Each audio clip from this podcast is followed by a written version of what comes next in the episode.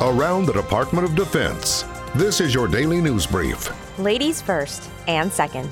I'm Navy Petty Officer Second Class Jen LeBron. First Lady Melania Trump and Second Lady Karen Pence visited Fort Bragg, North Carolina Monday. In recognition of Military Children's Month, the First Lady praised the military community as a place to inspire future leaders. My husband and I extend our deepest gratitude and heartfelt thanks for the sacrifices that your families make for the protection of our country.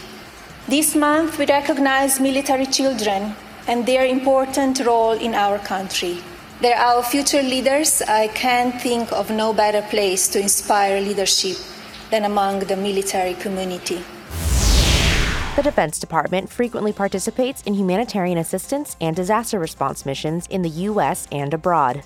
Because of its unique ability to provide assistance like transport ships and aircraft, medical personnel, engineering equipment, and search and rescue expertise, humanitarian operations often result in lives saved and goodwill here and abroad. And the DoD doesn't do it alone. It almost always works in cooperation with other federal agencies and non governmental organizations, such as the Red Cross, U.S. Agency for International Development, and the Federal Emergency Management Agency. Check out how the DoD is currently serving around the world in humanitarian operations on defense.gov.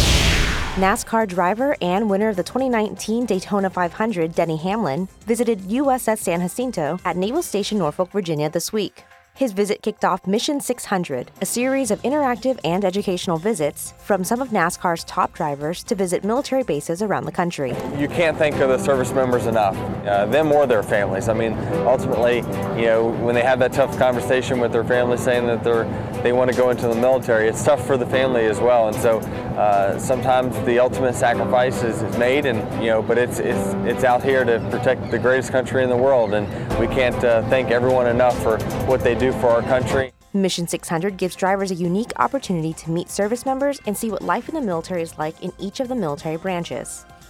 That's your DoD News Brief. I'm Navy Petty Officer Second Class Jen LeBron.